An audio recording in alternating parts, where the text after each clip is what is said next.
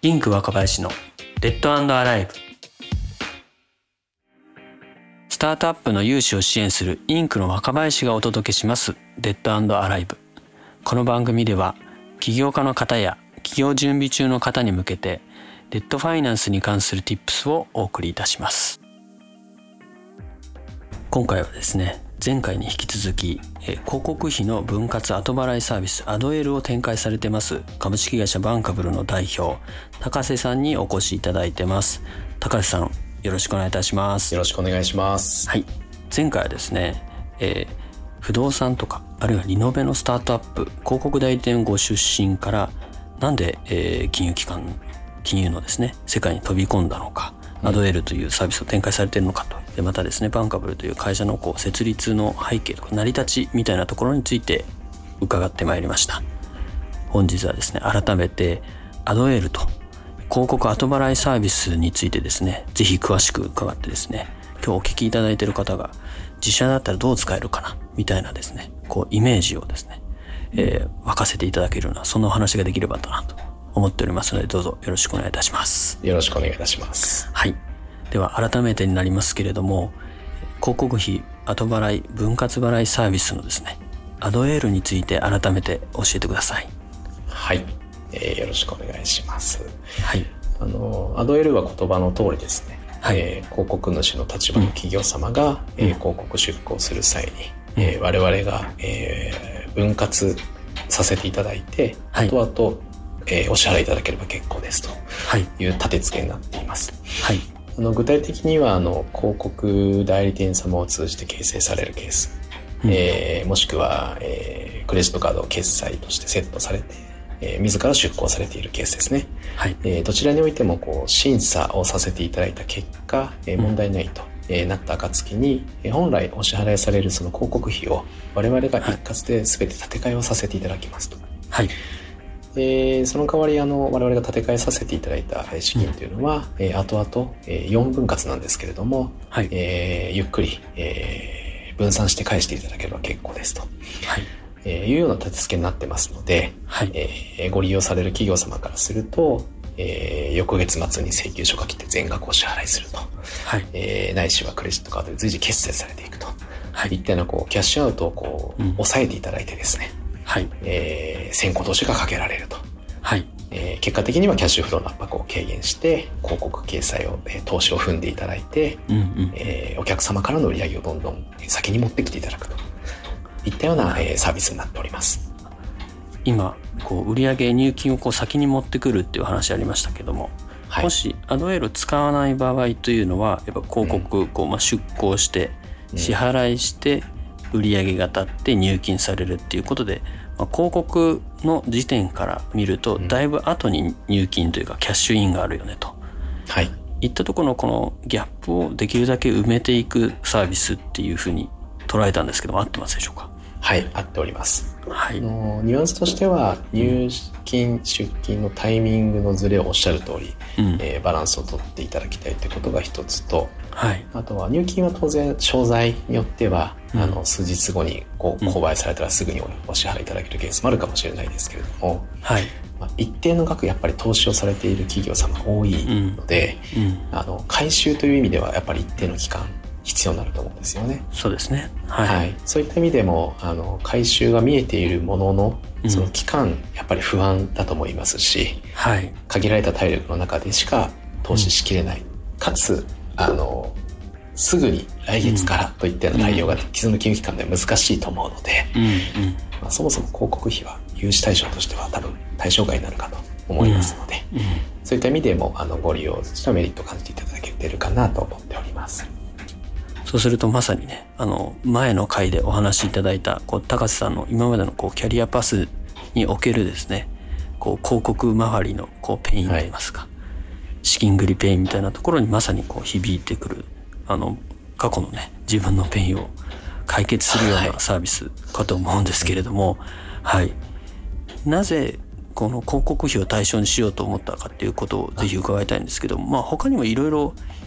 こうスタートアップのこう販管費というか費目ってあるじゃないですか。すね、はい。なぜ広告費なんでしょうか？あのまあ、一つはもう自らの広こう原体験のようなものがそこにあったというのが一つ軸としては当然ございます。はい、えー、もう一つはですね、あの我々私のキャリアもそうですし、えー、我々が属しているこのグループとしてもそうなんですけれども、うん、まあ、長らく広告費に向き合う事業なんですよね。うん、で、はい、非常にこう認識としても近しい科目でしたし、えー、うん、まあ、このコロナ禍も通じていい事業のこう売り場店舗の売り場も EC 化している、D2C って言葉もすごくもう昔から出てきてますと。なった時に、はいえー、販管費におけるその、えー、広告宣伝の比率が高い業態、うん、e コマースだったんですよね。でここに少し pain の大きさが比例してあるんじゃないかという仮説があったことと、あの先ほどお伝えしたようにこう広告費って通常融資対象外だと思うんですよね。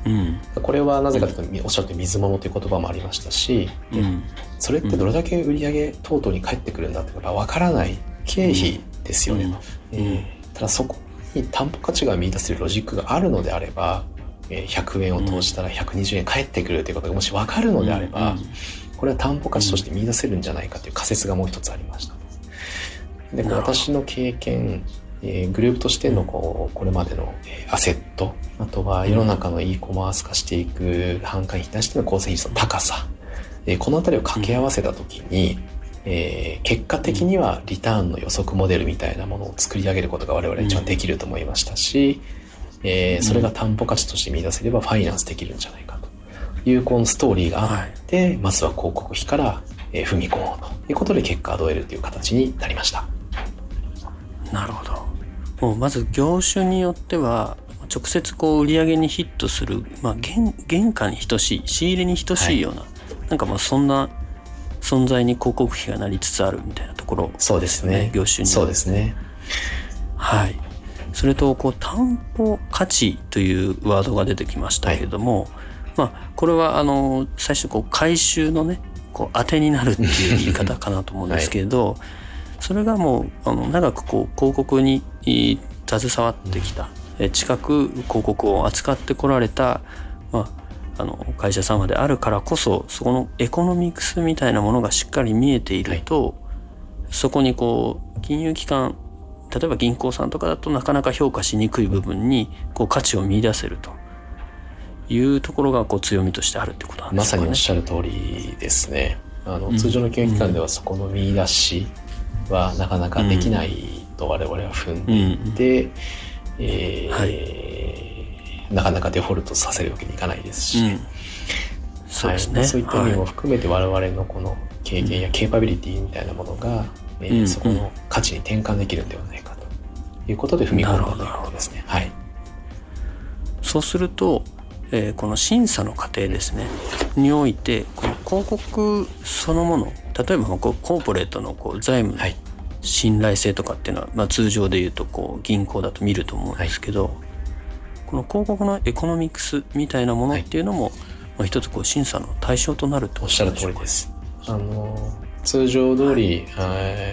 い。会社様そのものの、えー、企業としての審査、うん、ってことは当然させていただくんですけれども、今岡部さんおっしゃっていただいた通り、うん。えー、はい、広告実績が終わりの場合はですね、まあ、そこの実績データ、うん、えー、といったものも実は、審査の一部の側面としては組み込みさせていただいていて、えー、それをもとに実は結果をお出しするというようなフローを組んでおります。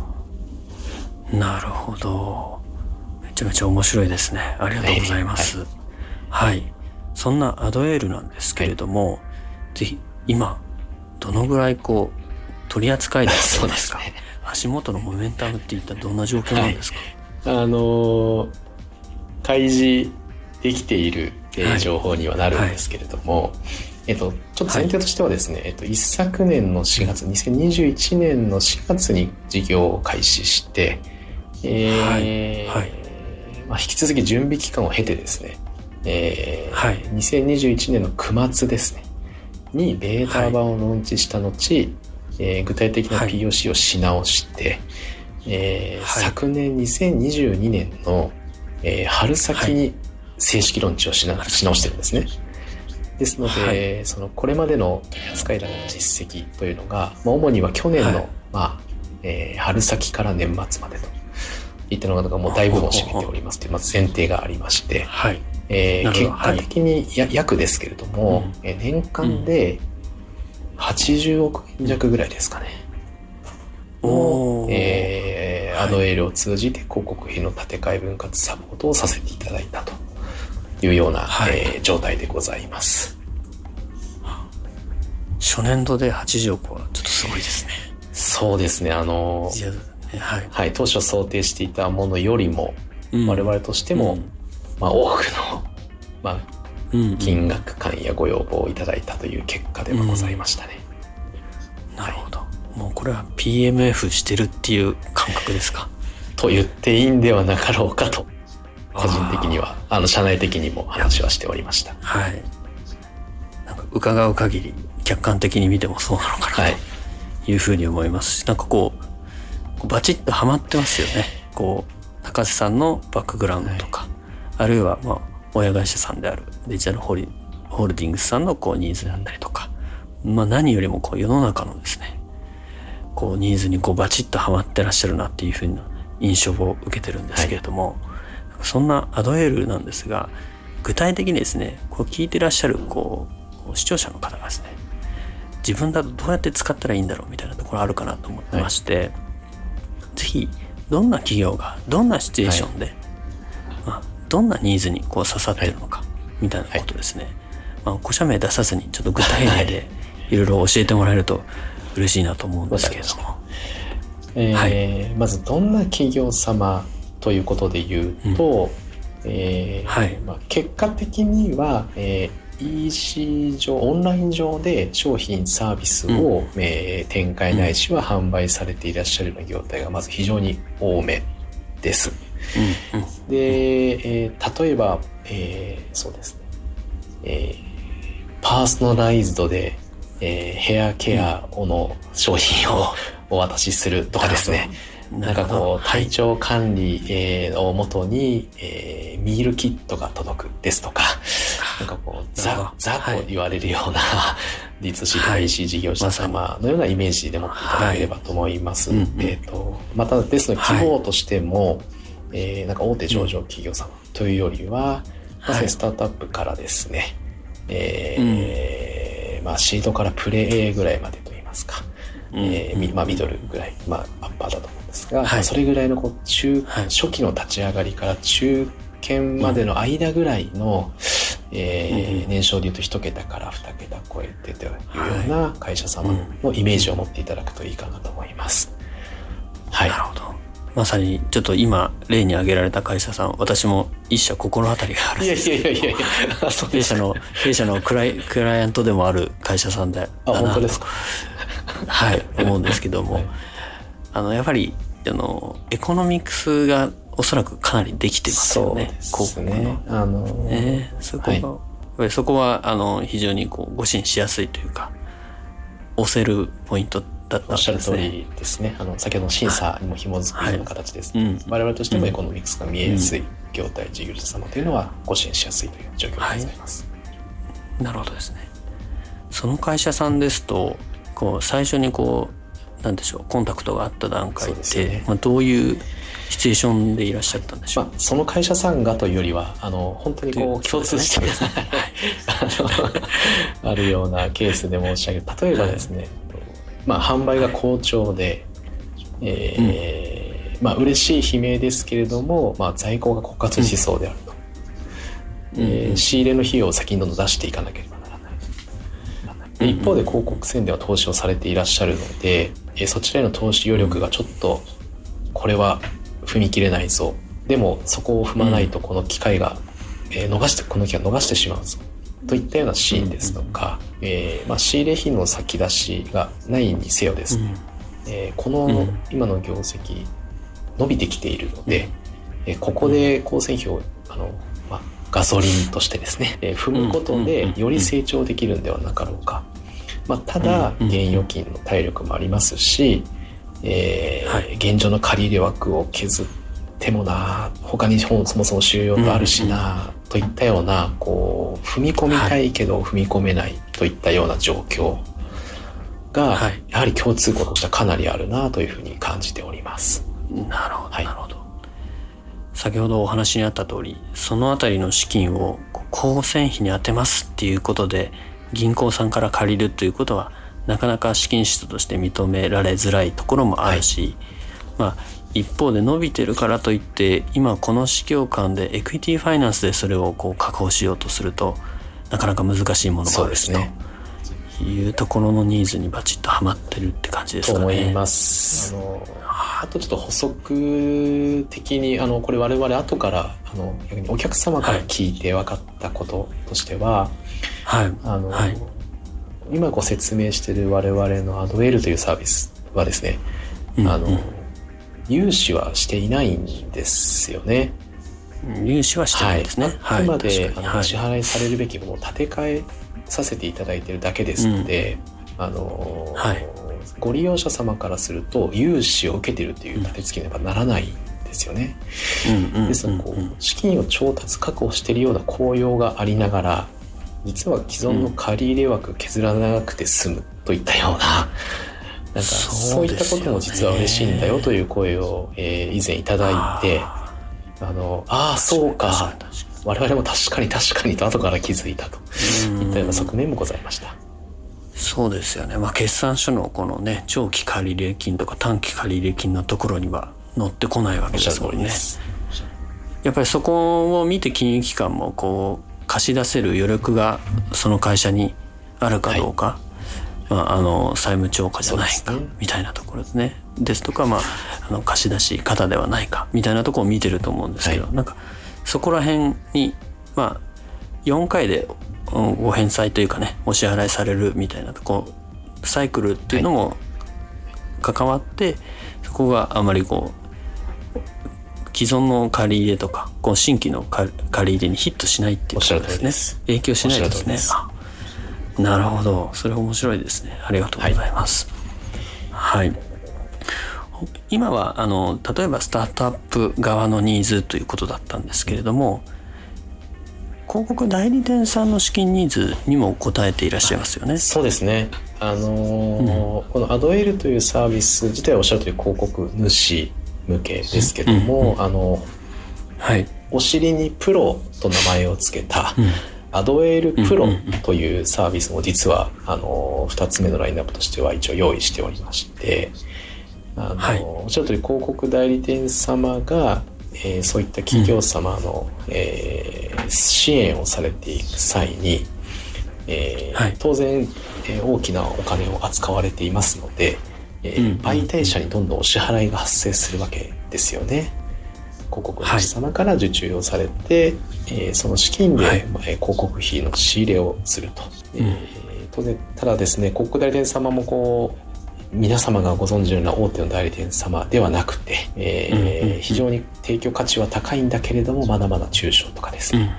うん、えー、立ち上がった代理店様だとこう結構自社でクレカ決済して広告媒体仕入れてらっしゃるんですよね。そうするとですね、あのどんどん決済されてきますので、あの、ね、お客様から受注をした瞬間に先にお支払いが発生してしまうケースが多いので、えー、言ってしまうと黒字倒産リスクが非常にあるんですね。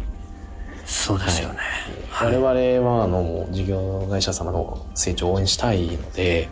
そこを応援している代理店様がこう苦しんでしまうと結局応援につながらない側面が出てくるということで、はい、アドエルプロという、はい、えー、クレジットカードの VCN ですね、うん、の提供を代理店様にさせていただくことで、えー、支払いサイトをですね、えー、まあ、細かい日数あるんですけれども、まあ、2ヶ月間から3ヶ月間ほども伸ばしていただいて結構ですと。はい、その間の資金というのは我々がしっかりと対応させていただきますと。いうことで、えー、応援されている代理店様も応援しようというような、えー、形としてアドエルプロを展開しております。なるほど。ありがとうございます。まあ、主には D2C とか EC の事業者様中心に、はい、まあ、その他、まあ、広告を活用されている事業者様向けというところと、広告代理店向けということであるということなんですが、はい、えー、とはいえアドエールっていくらぐらいから、はい、例えばまあ1億以上じゃないととかって言われるとなかなかこう利用できないかなと思うんですけど、はい、事例で言うとどのぐらいの金額感からありえるんでしょう？はいあの建て替えさせていただく金額自体はもうあの審査の結果に伴いますので、はい、えーはい、もう下は5万円10万円からですね。もう上は数千万円まで、はい、あの額自体はそう実はあまり制限を設けてないんですけれども、ああのそうなんですね、はい。ご利用していただく法人企業様の、えー、売上規模の、えー、まあ、加減だけは一旦グランドルールで決めさせていただいておりまして、えー、はい、年商に置き換えると3000万円ぐらいですね。で月賞でと200、250万円ぐらいですかね。を、はい、えー、超えていただいているのであれば、あとは審査の結果として、はい、えー、しっかりと建て替えをさせていただきますということ。すいません、あの、制限なくといったものですね。すみません。売上の、うんうんうん、えー、3割ぐらいまでは、うん、えーはい、しっかりと、えー、お出しできますというようなグルールを引いておりますね。なるほどですね。はい、あ、でも分かりやすいですね。はい、なるほど。1000万円ぐらいのこう売上であれば、その3割ぐらいの広告宣伝費っていうところが、まあ、比較カバーしやすいというか、でね、できますよっていうところ、ただ年商は3000万円を超えていただく。けないと審査が多分厳しくなってしまうんじゃないかなという現状はございます。ということですね。はい、承知いたしました。3000万というのが一つこうまあバーというかですね、はい、目安になってくるということですね。はい、ありがとうございます。じゃあ例えばですね、じゃあ年商が、えー、1.2億のスタートアップですね、まあ、シリーズ A を超えてみたいなところで、はい、いろいろグロースしていきたい、アドエルというサービスを知りましたというところで、えぜひお話聞きたいというふうにですね、えー、起業家が思った場合どのようにこうバンカブルさんにコンタクトしたらよいでしょうか？そうですね。あの当然あの私の SNS 上からですね、はい、メッセをいただいても結構ですしあのもう普通にこう、バンカブルとかですねあのサービス名アドエールと検索いただくと弊社のホームページサイトがヒットいたしますので、はい、えー、そちらの方からお問い合わせですとか、えー、はい、資料のダウンロードとかですね、えー、もう、オープンにしておりますので、はい、そちらから、はい、えー、コンタクトいただければ、えー、すぐにサポートの、えっと、スタートさせていただきますし、まずはご相談からとい。うことでお話を伺うような形になるかなと思います。ありがとうございます。ちょっと前後してしまうんですけど、そうやってコンタクト取らせていただいてから、はい、はまあその会社の状況にもよると思うんですけど、はい、どのぐらいでこう建て替えに至れるものなんでしょうか？そうですね。あのはいえっと、コンタクトさせていただいた後に、えー、はい、まあ、弊社のいわゆる審査のお申し込みフォームがありまして、えー、そちらに必要な情報やデータを入力、記載いただいて、審査申し込みのボタンを押していただいてからの期間ですね。はい。でいうと、はい、えっと、過去実績で最短でいうと3日ほど。はい。そんな早いんですね。えー、まあ、当然ですね、あのえー、一部不備がございますとかですね入力漏れがございますといったことで出し直しが発生するケースも当然ございますので、はい、えー、ただ鳴らしてみ、えー、ても2週間は平均でかからないですね。ああ、はい、それはありがたいですね。はい、そうするとまあ大体月末に支払いがあることが多いと思うのでそこを立て替えてもらうと。いうアクションを取りたい場合には、はい、まあできるだけ月初はい。ね、に連絡すると。まあ月の中頃までに連絡すれば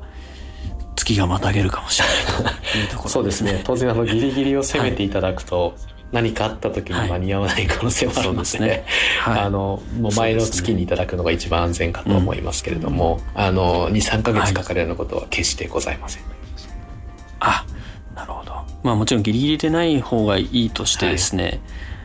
やはりこうこういう場合に使えるんだろうかみたいな、はい、こうご相談ベースでもコンタクト差し上げてもいいものでしょうか？もちろんです。あの結果的には、はい、あの、うん、その企業様のご状況をお聞かせいただかなければいけないケースもありますし、うん、あの、はい。広告実績はあるけれどもあんまりデータがきれいに揃ってないんです、といったような情報を実は伺ってみた結果分かることもありますので、まあ、それであればあのデータを拝見させてくださいということでこうそこの整理するところからご一緒したりとかですね、えー、支援することもありますので、はい、あのそういった意味でもまずは問い合わせベースでも構いません。あ承知しました、ありがとうございます。はい、では高瀬さん最後にですね、バンカブルとしての今後の展開ぜひお話しいただける範囲で教えていただけますでしょうか？あのまずはあの広告費を中心としてアドエルというサービスですね、うん、えー、世の中の事業会社様の、はい、もうとにかく事業の応援をしたいと。グロース支援の応援をしたいんだと、い、うことに傾注するのがまず、はい、えー、大前提としてございます。でその先はですね、はい、あのーうん、まあミッション誰、えー、新たな企業の形を作り出すとの先には本当に壮大にですね、はい、えー、誰もがチャレンジできる世界を丸ということをもう本当に大きく掲げさせていただいておりますので、あのそこに向かっていこうと思うと、はい、えー、広告費だけでその世界が作れるんだろうかといったようななんかこう自問自答を社内のメンバーと共に常にしておりますので、えー、その先にはですね、えー、広告費以外の、はい、えー一定のキャッシュフローの圧迫につながるけれどもなかなか調達しづらくてといったような領域に、えー、〇〇エールという形で、はい、ラインナップを展開していくことで応援させていただく機会を増やしてですね、えー、はい、どんどんチャレンジいただきたいと。そんなような、えーと、見立てを持ちながら、えー、まずは足元頑張っていきたいなというふうに思っております。なるほどです。ありがとうございます。今回ですね2回にわたりましてお話を伺ってですねこう、まあ、高瀬さん非常にこうスマートでいらっしゃってこうクールでいらっしゃるのですね。でしかもこうですねこうかっこいいサービスというイメージだったので、えー、だったんですけれどもお話を伺ってですね、まあ、非常にこう合理的なだけではなくてこうアドエールというですねこうサービス名にも込められてる応援したいっていう気持ちがですねなんかすごい今回伝わってきて本当に良かったなというふうに思っております。はい。私もですね、あの困ってる事業者様でこうハマりそうな会社さんあったらぜひご紹介できればなというふうに改めて思いました。はい。ということで、えー、広告費の分割後払いサービスアドエールを展開されています株式会社バンカブル代表取締役の高瀬さんに2回にわたりましてお話を伺いました高瀬さん本当にありがとうございましたありがとうございました最後までお聴きいただきましてありがとうございました。少しでも今回の配信がお役に立ちましたら番組のフォローや高評価などをお願いいたします。またこの番組への感想や質問は概要欄のフォームからお気軽にお寄せください。それではまた。